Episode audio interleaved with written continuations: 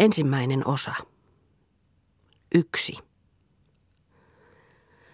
Vuorien kiertämän Kalliojärven itäisimmässä lahdelmassa loivan kuusikkoviitarinteen päivän kaltavalla niemellä kyhnötti Pietolan matala uudistalo. Eteläpuolella taloa lahdelman takana kohosi mahtava kuusikkoviitarinteinen ja jäkäläkuljuinen hyllyäiskero niin korkealle, että moneksi viikoksi Pietolan asukkailta anasti taakseen talvisen auringon. Luode ja pohjoispuolella seisoi tummine kuusikkorinteineen lamuharjainen karhurovan juontea selänne. Idän suulla, aivan lähellä taloa, nuokkui partainen aarniokuusikko, jonka helmassa lirisi mutkainen pajupuro. Lounaan ja lännen ranta yli tuon Kalliojärven oli vuorista vapaa. Sinne, matkalintujen tien suunnalle, kantoi silmä siintäviin vuoriin, jotka kaukaisuudessa liittyivät taivaanrannan pilven kaistaleihin. Talon kohdalla rantaan päin oli sileä pulleaselkäinen harjanne – joka kaudon kärkiselle niemelle pisti kivikkorantaiseen järveen. Siinä, niemen nenällä, lähellä rannantöyrästä, seisoi tarvaslatvainen juuresta karsittu tuuhea mänty, jonka takana kauan viipyi kevätillan laskeva aurinko. Huoneita oli Pietolassa pirtti länteen perin, sen edessä pistosporstua. Pohjoispuolella oli pieni navetta – sen edessä harva kontulato ja havukattoinen tanhua. Luoteen puolella ulompana kartanosta oli pieni puotikötykkä, eteläpuolella taas lähellä rantaa turvekattoinen aidastunut sauna. Peltoa oli Pietolassa parin tynnyrin ala, joka lahtisina siekaleina kierteli ympäri kartanoa ja jota kuokalla ja lapiolla Pieto piti sulana ja haravalla sekoitti siemenen, kun se aika sattui. Kaksitoista vuotta oli Pietolassa tuli palanut, kuin Pietolla ja Liisalla oli jo yhdeksän lasta ja kaikki tyttöjä.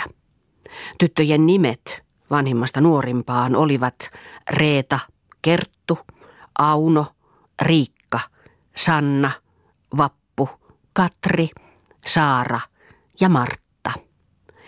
Kerttu ja Auno olivat kaksoiset, samoin Sanna ja Vappu. Reeta oli neljää vuotta vanhempi Kerttua ja oli jo täyttämässä toista. Vasun pohjaan oli vitsoilla nidottu kätkyen jalat, ja siinä kaksiviikkoinen Martta pudisteli piikkoriepuisissa kapaloissaan ja kirahteli kuivasti. Huulet etsivät ruokaa ja sameat silmät tylsästi harreilivat korkeutta. Siihen ryöpsähti äiti, mutta hetken perästä nousi, hiljalleen heilutteli vasua ja hymy suin suurilla ruskean sinisillä silmillään palavasti silmäili kehtoa. Muhkeihin kasvopäihin keräytyi hertainen punastus. Äiti vilkasi leimuavan silmäyksen pietoon ja virkkoi. Tulepas sinä nyt vähän heiluttamaan että varveneisi tuosta nukkumaan. Silmät sillä jo vyöryvät kiinni. Tulehan vähän se liekuttamaan. Minä teen luudan noista varvuista ja joudun laittamaan iltaiskeittoa. Pieto astui verkalleen kätkyen luokse, istahti pölkylle, vasemman kyynäspäänsä varasi polveensa, kasvonsa nojasi turpeaan kämmeneensä, oikealla kädellään soudatteli kehtoa. Leveissä kasvoissa ilmaantui tyyni ynseys ja verkalleen ja raskaasti lupsautteli pitkäripsisiä vahvoja silmäluomiaan. Liisa taitteli varpuja luudan pituisiksi, istahti lähelle kätkyttä pölkylle, latoi niitä varpuja luudaksi, silmäili pietoon, silmäili kehtoon ja virkkoi. Katsoppas Pieto, kun se nyt nukkuu makeasti, on niin autuaan näköinen – Katsohan, miten se turvallisen näköisenä lepottaa. Siinä sinun näköisesi tyttö. Tuokin otsa, tuommoinen pyöreä pullukka, keskeltä vähän lantto ihan kuin sinullakin. Ja tuosta nenästä tulee semmoinen lyhyt ja vahva tökerö kuin sinullakin. On se isän tyttö se. Pieto kallisti päätään kehtoon päin ja virkkoi. Kumpa olisi edes poika. Mutta tyttö on lapsi onnettoman, vuohi vaivasen eläin. Liisa taputti Pietoa ja sanoi, Sitä sinä Pieto aina nuriset, mutta ethän tiedä, jos ne ovat yhtä hyvät kuin pojatkin. Pieto. Ei ole tytöissä pyssyn metsää viejää. Suut suurenevat, saaliit vähenevät. Liisa. Älähän huolehdi, kyllä se Jumala aina murheen pitää luoduista lapsistaan. Mikäs meillä on hätänä? Valmiissa maailmassa mennä nuivataan yksi päivä kerrallaan.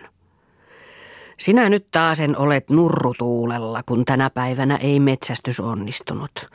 Mutta saattahan toinen päivä korvata tämänkin. Onhan meillä vielä syömistä. On aitassa viisi metsoa ja teiriä ja pyitä on kai niitä kymmenkunta. On sitä vielä talvea saada. Vasta ollaan marraskuussa. Talvi sydämellähän ennenkin olet enimmän saanut. Sitä sinä aina valitat, että ei lapsistasi tule auttajaa metsästyksessä. Etkö muista, miten Ilveskankaan malla ennen metsästi? Metsästi kuin mies. Mistä tietää vielä, kuinka monesta noistakin tulee metsästäjiä, jotka tuossa makaavat? Katsohan tuota joukkoa, tuota punaposkista joukkoa tuossa lautturissa. Katsohan, miten ne hymyilevät. Eipä kellään ole vihannampia lapsia kuin meillä. Ei noita tiedä vielä, miten ne isää auttavat. Reetasta kyllä näkyy tulevan karjanhoitaja. Navetassa se jo lammasten ja lehmäen kanssa nuutostaa päivät. Siellä se on nytkin.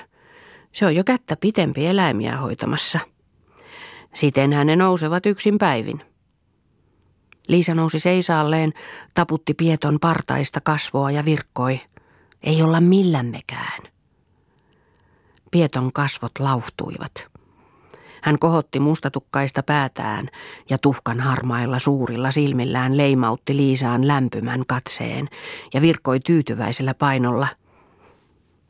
Mihinkäpä tästä mentänee? Painoi mustan tympäräpartaisen ja leveän leukansa kämmeneensä ja lievän näköisesti silmäili kehtoa, silmäili Liisaa, joka laittoi pystyvalkeaa takkaan, pesipataa ja laittoi lintukeittoa kiehumaan. Liisa palosteli poltettua metsoa pataan, vilkasi pietoon.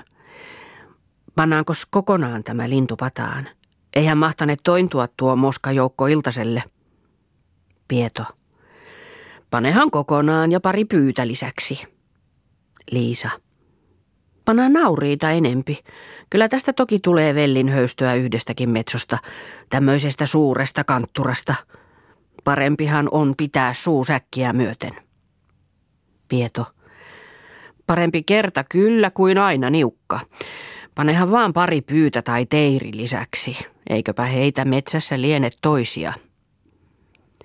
Liisa otti teirän rahilta käsiinsä, rupesi sitä leikkelemään kappaleiksi ja virkkoi hymyillen. Pannaanpa vaan sitten, kun niin tahdot. Syöpi kyllä suu satakin kekoa, vaan kekosellakin elää. No mikäs nyt Reetalla, kun niin punastuksissasi tulet? Reeta. Kassila muori tulee tänne. Tuossa on jo kartanolla. Jo tulee tänne. Kuuluu jalan kopse. Liisa. No anna tulla. Kas kun tulitte. Tervetuloa. Olen kaiken päivän ajatellut, etteikö muori enää muistakaan meitä täällä. Kassilan muori laski nyytynsä penkille, heitti turkkinsa naulaan ja kiskasi huivin päästään. Marraskuun kolean tuulen punastuttamin kasvoin ja loistavin silmin läheni kehtoa ja virkkoi. Pitihän minun toki lähteä teidän perheen uudistustanne katsomaan. No jopa se nyt Pieto on tainnut saada mieluisensa kätkylinnun, kun niin tyynesti soudattaa nyrkyttelee. Liisa. Eipä se kovinkaan tunnu olevan siitä mielissään, vaan hyvä hän sen nyt saa pitää. Sitähän tämä nurisee, kun ei saa yhtään poikaa. Muori. Ihmisinä niitä pidetään tyttöjäkin. No jopa siellä onkin lihava tytönloskare. Voi voi kun mässöttää kasvot kuin vuosikkaalla ja kaksi leukaakin on kuin lukkarimuorilla. Kylläpä siinä ei olekaan Pietolla tyhjä soudatettavana. Mutta sepä on itse näköisensä ei sentään, on siinä kumpaisenkin osaa. On tuo nenä isän ja tuokin otsa vähän, mutta kulmat ja nuo hymykuopat ovat äidin puoleen. Nukkua sijoittaa se vaan, eikä tiedä elämän huolista. Mutta missä ne ovat toiset? Reeta tässä vaan on. Tämähän se on jo suuri tyttö. Ja se on isän näköinen, kuin suustaan sylkenyt. Kas tuollahan ne toiset jo nukkuvat oikein yöteloillaan. Liisa, siellähän ne nukkuvat. Ne ovat iltaunisia kuin kananpojat. Kun ilta vaan alkaa pimetä, niin alkavat unillaan kätistä ja hierovat silmiään. Niin olen aina tehnyt vuoteen, jossa saavat työnsäkin nukkua yhteen perään. Ja joutavat pahan nuo töiltään. Kyllä ne aamulla ovatkin aikanaan kilkattamassa. Muori. Mutta ne eivät ole karvakatoja yksikään. Suusta syöneen tuntee, ihosta ilman istuneen. Eivät ne ole hukkaan syöneet, kasvot kuin leipäreet. Kyllä siitä vuosikymmenen perästä joukkoa pemahtaa. Liisa. Kyllähän se sitten mäkivelkansa maksaisi, mutta nyt tässä ovat länget lujalla olkapäissä, kun ovat tuossa kaikki pieniä. Ei toinen toistaan kykenisi tulesta auttamaan. Ja kun syöminen on saamisessa, elämä ulon varassa, niin kyllä se kinnaroittaa. Mutta antaapa hänen vaan mennä yhden päivän kerralla. Terveinä kun lienemme, niin metsä ja järvi meitä kyllä osaltaan elättää, ja leivän jatkoa otetaan petäjästä. Muori hymyillen katseli yhä nukkuvaa tyttöjoukkoa.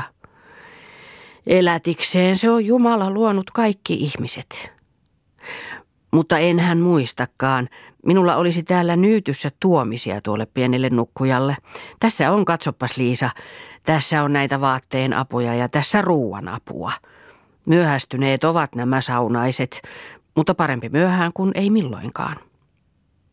Liisan silmät remahtivat. Hän laski löyhästi käsiään yhteen. Herra Jumala, no mihin se nyt sopii, kun olette kantaneet meille puolen talouttanne? Eihän se nyt mahdu maille eikä halmeille semmoinen paljous. Voi voi, tuommoiset jäärän nivuset, kolme tuommoista leipämöykkyä ja voirasia. On tuossa varmaan enemmän kuin neljä naulaa tuommoista kesävoita, kuin kultaa, ja juurto leipä kuin mikä seulan pohja. No on nyt puoleksi talvea syömistä ja entäs näitä vaatteita? Mitä te nyt ajattelitte, kun tuommoisen lakanankin kannoitte ja tuommoisen peitteen?